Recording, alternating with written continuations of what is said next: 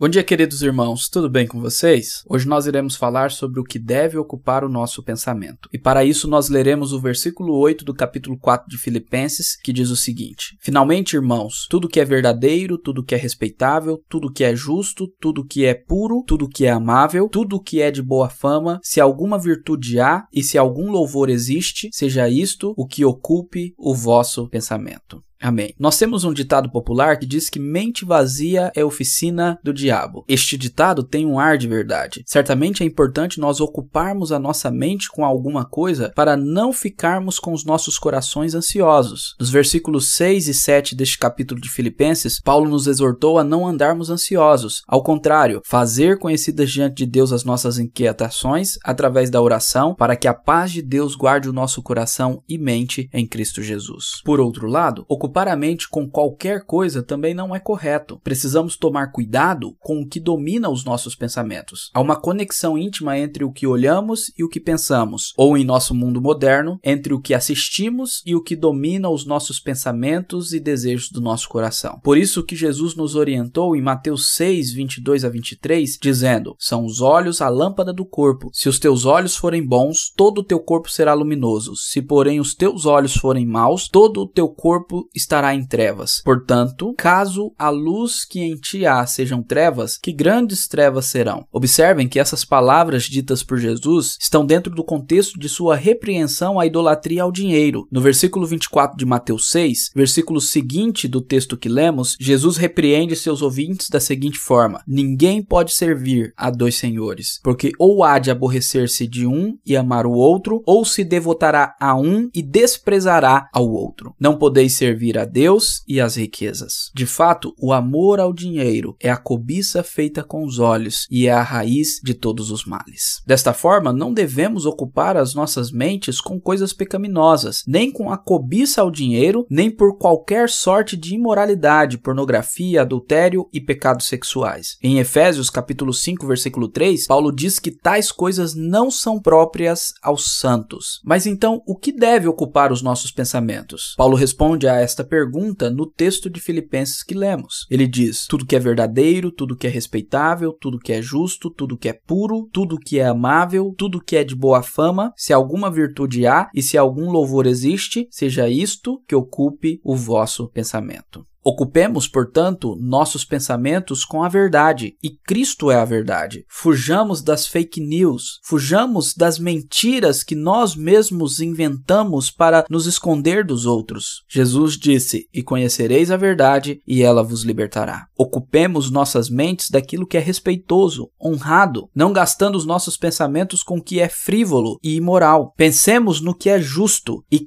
Cristo é a nossa justiça, lembrando que Deus é um ser justo e um ser moral. Por isso, também nos ocupemos de tudo que é puro, pois o nosso Deus é santo. Mas também pensemos em tudo que é amável, afável, agradável, que recorda e evoca o amor de Cristo por nós, o verdadeiro amor que é muito mais que um mero sentimento, mas um ato de se dar por nós, mesmo sendo nós pecadores. Portanto, pensemos em tudo que tem boa fama, que tenha virtude e seja louvável. Isso para gerar no nosso coração gratidão ao Senhor em todo tempo e uma vida de adoração. Meu querido irmão, tome cuidado com o que você assiste e com o que você vê. Evite os maus pensamentos. Às vezes você não pode impedir que os pássaros voem sobre a sua cabeça, mas podes impedir que eles desçam e façam ninhos. Portanto, não permita que os pensamentos imorais dominem a sua mente em nome de Jesus. Que você possa ocupar o seu pensamento com Cristo e louvá-lo em seus pensamentos, adorá-lo em sua mente e encher o seu coração de gratidão. Como Paulo mesmo nos exorta em Colossenses 3, versículos 1 a 3, buscai as coisas lá do alto, onde Cristo vive, assentado à direita de Deus. Pensai nas coisas lá do alto, não nas que são aqui da terra, porque morrestes, e a vossa vida está oculta juntamente com Cristo em Deus. Que Deus abençoe o seu dia. Amém.